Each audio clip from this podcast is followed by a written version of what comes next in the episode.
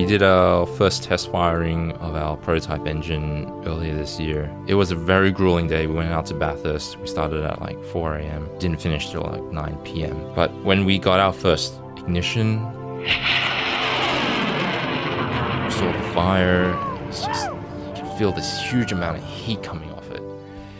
That was amazing. It was just, and the noise as well. I think that's one of the coolest aspects. This is Patrick Wang. You can just call me Pat. I'm the CEO of Space Ops Australia. What excites you the most about Space Ops? Like, you know, it's something I do every day. I think about it every day. The possibilities are simply unlimited at this point. You know, there is no impossible. We have all the physics. I'm not asking anyone to create a whole new branch of mathematics just to do this. You know, we have all the tools, we have all the knowledge set. So for me, it's a personal challenge. You know, it's an engineering challenge. I love difficult things to solve. Essentially, it's like a puzzle. Yeah, it's it's it's what I would like to do into the near future as well. Do you want to go to space yourself one day? Absolutely.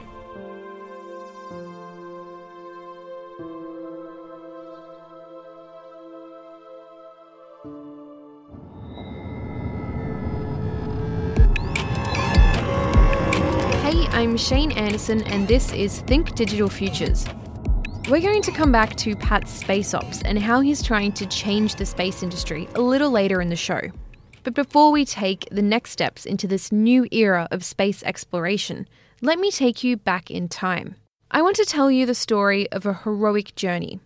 Or maybe it's a cautionary tale. It starts in the year 1923. Famous mountaineer George Mallory was at a press conference when a reporter from the New York Times raised his hand and asked Mallory a question Why do you want to climb Mount Everest? At this stage, nobody had made it to the top, although many had tried, including Mallory, who had already tried three times and failed, with his last attempt causing the death of seven Sherpas. Everest, or Chomolungma by its Tibetan name, remained an unconquerable peak in the far corners of Britain's vast colonial empire. So when Mallory was asked why he wanted to try again for the fourth time to summit the highest mountain in the world, he replied with his famous last words Because it's there. A year later, Mallory set out on his fourth and final ascent of Mount Everest. Both he and his climbing partner Andrew Irvine disappeared. Their bodies weren't found until 75 years later, in 1999, and nobody knows if they finally made it to the top. Mallory's story tells of our drive to conquer the unknown, of the spirit of adventure that pushes us beyond our limits. Like Mallory, an indescribable part of us is drawn to the vastness of nature, and we all fall prey to the call of the wild. But at the same time, this is a story of human hubris, a type of hubris that came from developed Western nations, and it resulted in savaged environments, plundered resources, and exploited people in a context of rapid, unchecked economic expansion. Mallory was in a race, a mad scramble to the top, to be the first to stake the flag on the highest peak, no matter what the cost. This was the era of colonialism. This episode asks Has anything changed? This is a video from National Geographic. The reason humans should go to Mars is because we're human. I mean, we are an exploring species. It's what This is Peter Diamandis, chairman and CEO of the X Prize In one little Foundation. Plot of land on Earth. We never went anywhere. I would say let's explore. I need a good reason to cross this ocean. Well, because we haven't done it before. How's that for a good reason? And this is famous physicist. Neil deGrasse Tyson. I hear the way that people dream about space colonization in the same language that pushed Mallory to conquer Everest. But just as we are driven to climb the world's highest mountain, does our fascination with space also go hand in hand with commercialization and exploitation? Are we too striving for space simply because it's there? Or are we part of a bigger race to stake a flag on a conquered environment? A lot of these people who are advocating for commercial expansion onto space were keen to invoke that spectre of colonialism um, without really addressing some of the, or thinking of some of the atrocities and things that were committed. This is Matt Johnson. He's a current PhD candidate at the University of Technology, Sydney, in the Faculty of Arts and Social Sciences. He's going to help me understand a little bit more about the growing space industry. My thesis is looking at the commercialization of outer space and the prospects for space colonization, and in particular, the prospects for private property rights in outer space. Since the beginning of human history, we've been staring up at the stars and wondering what they might hold. For tens of thousands of years, Aboriginal Australians passed down stories about the emu in the sky. The ancient Greeks used the starry night to determine geometry, and the ancient Egyptians relied on the positioning of the stars to prepare for the flooding of the Nile. We've always been aware of space, and we've used it to further human knowledge. It's played a huge role in the development of mathematics, philosophy, and even religion into modern times. But in the mid 20th century, the furthest reaches of the galaxy suddenly went from being an abstract concept to a terrifying reality. It all sort of kicks off, I think, in about 57 when the Soviet Union launched the Sputnik satellite into space, which is a massive blow to American self esteem and ideas of American exceptionalism. And it sort of fueled this space race that lasted until the early 70s, where the US spent about $150 billion overall putting a man on the moon. And as space became closer, we began to think of new ways to use it. People start to conceive of outer space as being pretty important from a strategic point of view. During the Cold War, outer space was a weapon.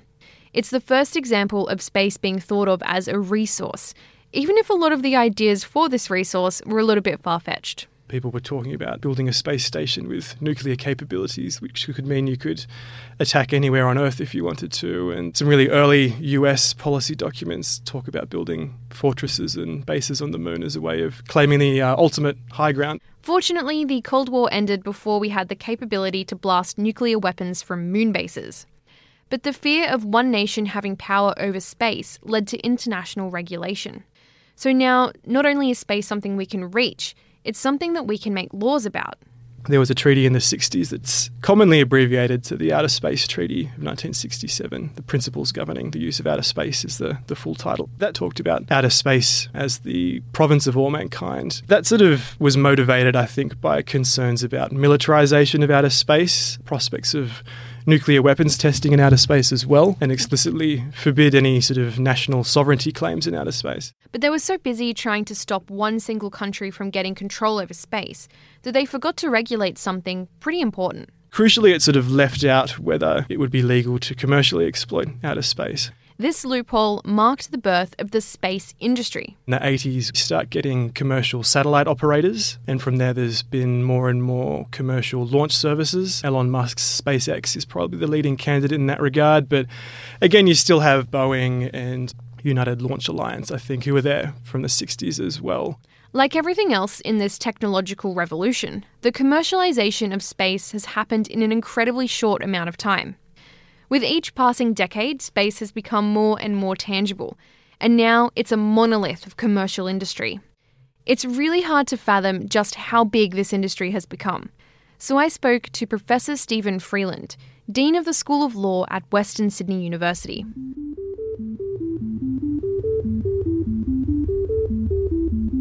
How much is the space industry worth? In 2015, uh, the space industry was worth it's estimated about 325 billion US. So, if the space industry were a country, it would have a GDP similar to places like Hong Kong and the Philippines. If we compare that to the International Monetary Fund's nominal GDP list, it would be ranked 33 out of 191 countries. But it wouldn't stay in that position for long. It's growing at about a compound rate of about 10% which is about three times the annual growth rate of the world's GDP. It's a big industry and it's growing quickly and it's growing faster than most other industries. Yeah, who has the biggest slice of the pie then? The United States is still, by some measure, the biggest player in town in terms of space, in terms of the technology, in terms of the financials, in terms of the number of satellites, in terms of the way the American economy has been developed utilizing a number of very significant American companies. Of the total sum of the space industry, about 60% of this comes from commercial activity, meaning business activities hoping to turn a profit. This is a huge shift from the 50s and 60s, where the space industry was monopolized by NASA and the Soviet space program, both under the direct influence of the government. Now, Steven describes the governing powers a little bit differently. He calls them GAFTA, Google, Amazon, Twitter, Facebook, and Apple, they are just reflective of other companies. All of them incorporating space related technology into their business models and their technical models to complement, supplement, and build upon their existing digital platform. After the break, we're going to talk a little bit more about the role of GAFTA in creating a new breed of space entrepreneurs and what their vision to colonize space could mean for the rest of us. This is Think Digital Futures.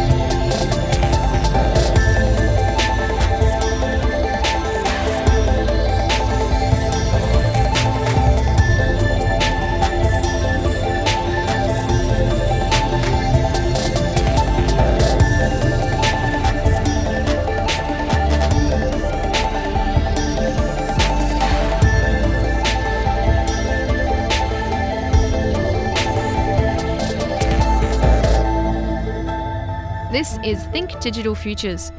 I'm Shane Anderson. In the booming space industry, governments have been replaced by entrepreneurs. And amongst this new wave of space tech visionaries, there's one name that crops up over and over again.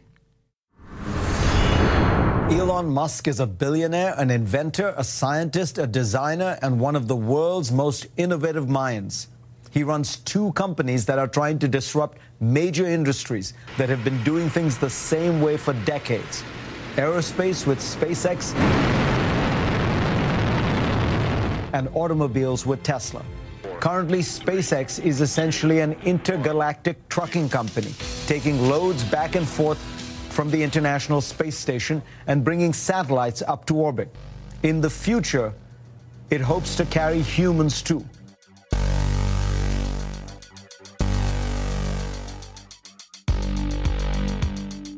Elon Musk is a is an extremely wealthy entrepreneur, and he has a vision. He has a vision in terms of technology. With his Silicon Valley swagger, regular TED Talks, and mannerisms of a Bond villain, Elon Musk has come to represent the new space industry. Last year, he successfully launched a SpaceX rocket into orbit and then landed it safely back to Earth. This is a huge step forward for the future of space travel. He's not the only tech entrepreneur leading the vanguard into space. Jeff Bezos from Amazon, Richard Branson from Virgin, and Peter Diamandis from XPRIZE are just a couple more names in the mix. Even though they're in different areas of the space industry, they all share a common vision. Matt calls these people the New Space Network. An ongoing utopian project. This idea of by making space profitable, then we don't need to rely on national budgets and we can start thinking about humanity as a sort of eternal spacefaring civilization. This utopian dream all rests on the idea of space colonization. Here's Elon Musk explaining his dream. The thing that gets me most fired up is that creating a self sustaining civilization on Mars would be the greatest adventure ever, ever in human history. A lot of them, by their own admission, grown up reading a lot of science fiction back in the day. You know, Robert Heinlein and Arthur C. Clarke. While at the same time they were watching, you know, America Land on the Moon. So they sort of had this idea that these fantasies and dreams of living in space were coming to fruition. Part of this project is realizing that dream. These tech visionaries believe that colonizing space will solve a lot of Earth's problems. Some even think that not colonizing space might signal the end of the human race. Even Stephen Hawking has come out and said that if we don't colonize space within the next 1,000 years, it could be the end of us. It's sort of common to see quite a few people involved in this new space industry invoking ideas of species survivalism and protecting humanity against planetary catastrophe, whether that's anthropogenic climate change or nuclear holocaust or a meteoroid impact or something like that. At the start of the show, I compared our race to space to the scramble to the top of Mount Everest. Well, it's at this point that our commercial expansion into space starts to look pretty similar to our commercial expansion on Earth during the colonial era. In fact, even though we're at the beginning of our journey into space, we're already facing some of the same issues, like our tendency to make a mess of any environment that we find ourselves in. Here's Steven again one of the biggest challenges about space is the increasing proliferation of space debris. And it just so happens that the vast majority of that debris is in relatively valuable orbits. The US Space Command's Joint Space Operations Center is currently tracking more than 22,000 objects orbiting the Earth. But the total number of space debris out there is actually closer to a billion and this could be anything from dead satellites to bits of junk smaller than 10 millimeters. This is not only a huge ethical issue, it's also pretty dangerous. An example of this came in 2009 with the Iridium Cosmos conjunction. Iridium was a live US satellite. Cosmos was a dead Russian satellite.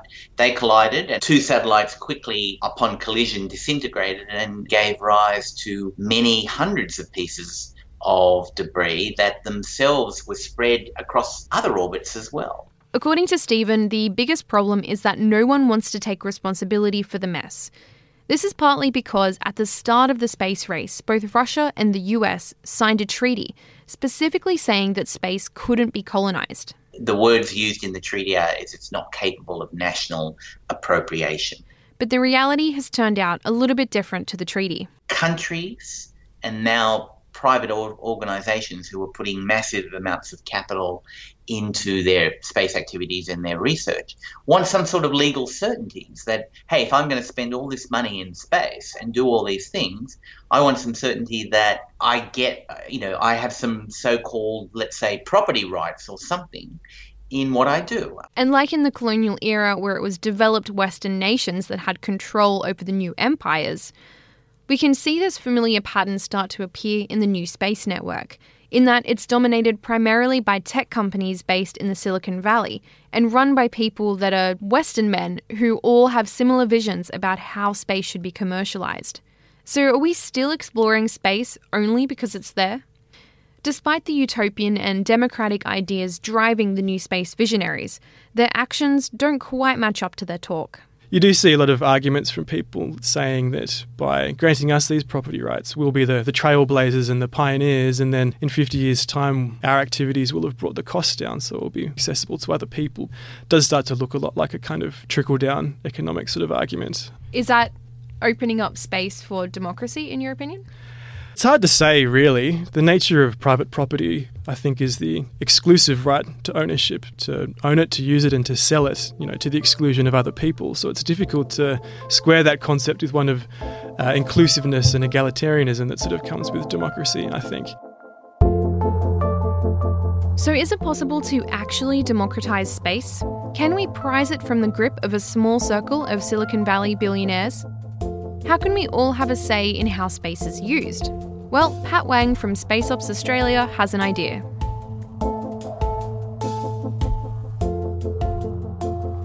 Space Ops started in my mind maybe four years or so back then. I was actually curiously watching an anime and. Uh, Which one? Could be Space Brothers or maybe Planetes. To me, the, the most inspiring thing is to see a rocket launch. Unfortunately, there was no such thing in Australia. Australia simply isn't in the game when it comes to the space industry, which is weird since historically Australia has played a pretty big role in major developments, like in the Apollo 11 moon landing, where the Parkes satellite dish was the first place in the world to receive pictures of that one small step. But unlike other spacefaring nations, we don't have an agency of our own. We have no NASA, and we certainly don't have a SpaceX. We have total reliance on every other nation around the world for our data, for our launch. We don't make our own satellites, we get someone else, we pretty much buy off the shelf essentially. Then they launch with a carrier, a rocket overseas. It's only at the end, maybe we'll get some product out of it. It's not something we do. This is where Space Ops could challenge the monopoly. Pat's aim is to develop rockets that can launch commercial payloads into space. So traditionally, satellites, they're over a ton, hundreds of million dollars to produce. But now we've got these smaller satellites. They're cheaper, lightweight, doesn't take a lot of time to manufacture. What that means is the launch requirements are now changing. And with launch requirements changing, it means you no longer have to be Elon Musk to get in on the space market. Basically, space ops is all about downsizing in ways that will not only save fuel, but use reusable rockets to avoid the problem of space junk. With what we're doing, it's a bit more casual. It's about making that smaller launch vehicle and in turn making it much more cheaper. So eventually, by helping to drive that cost down, more people would have access to space. It's this accessibility that's the game changer traditionally, you know, you might be waiting two years to ride on a Soyuz. You know, you have to ride share essentially, piggyback on something that costs $100 million to manufacture. For starters, smaller rockets mean smaller payloads. So rather than waiting for the bus to be full before leaving the station, you can organise a rocket launch pretty much on demand. This means that smaller commercial operations aren't necessarily locked out of the market, and this doesn't always have to be for commercial reasons. What type of things would people be sending to space? Currently, it's a lot of small satellites, so scientific payloads, school experiments, things like that. When you say school experiments, what do you mean? Locally here, there's a company called CubeRider. So they've sent their CubeSat up to International Space Station, and there they have a sensor suite on board and programming logic to allow for students in high schools, primary schools, even to upload code, conduct experiments, and then get that data returned. So you know, there are live, you know, experiments. They're able to do something in space essentially. It's practically unheard of before two years ago. SpaceOps is also planning on launching from Australia. This is another game changer. It means that Australian based operations don't have to transport their payloads halfway around the world before launching them into the atmosphere. Not only is this more convenient for us, but our location gives us a distinct advantage over our competitors in the Northern Hemisphere It's closer to the equator. So we take that advantage of Earth's rotational spin to apply more force onto our rocket, essentially. So we have to consume less fuel. So it's easier to launch closer to the equator? Absolutely, yeah. So from there, it's the weight of the Earth is essentially throwing our rocket into space. Technically, you can launch from anywhere on the planet at any angle, but it's a matter of how much fuel do you want to be consuming. The more fuel that you need, the larger the vehicle needs to be, that means more costs, maybe larger size, could be more challenging. So we want to be as efficient as possible. And we've got another edge space, as in the vast expanses of outback and ocean we can use to launch rockets. We've got a huge landmass, we've got proximity to the equator, the amount of ocean that we've got as well. It's really to our advantage. And how long till Space Ops is up and running? Well, we're hoping to do a test launch to a small altitude, maybe five, six kilometers next year. And if we're hopeful, then maybe 2019, 2020, we'll be able to get a lift into space. So that's when we'll actually touch space.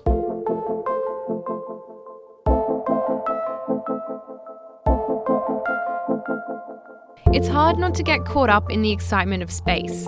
But in our dream of reaching the stars, are we setting up for a new era of colonialism with all the exploitation and environmental destruction that comes with it? Or is there a way we can all have equal access to space and take ethical responsibility for the consequences of our actions? The reality is we still have a long way to go. And as far as actual space colonisation, it's probably not going to happen within my or your lifetime.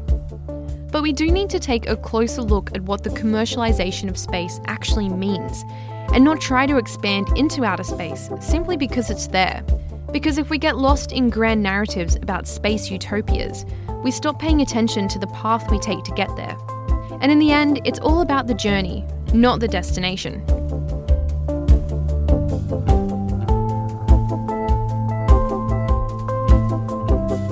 You've been listening to Think Digital Futures, Thanks to the University of Technology Sydney and 2SER for supporting this show. If you want to hear more or listen to past episodes, head to 2ser.com slash thinkdigitalfutures. We're also a podcast, so look out for us on your favourite podcast app. And while you're there, leave a review. I'll be back next week. My name is Shane Anderson. Bye for now.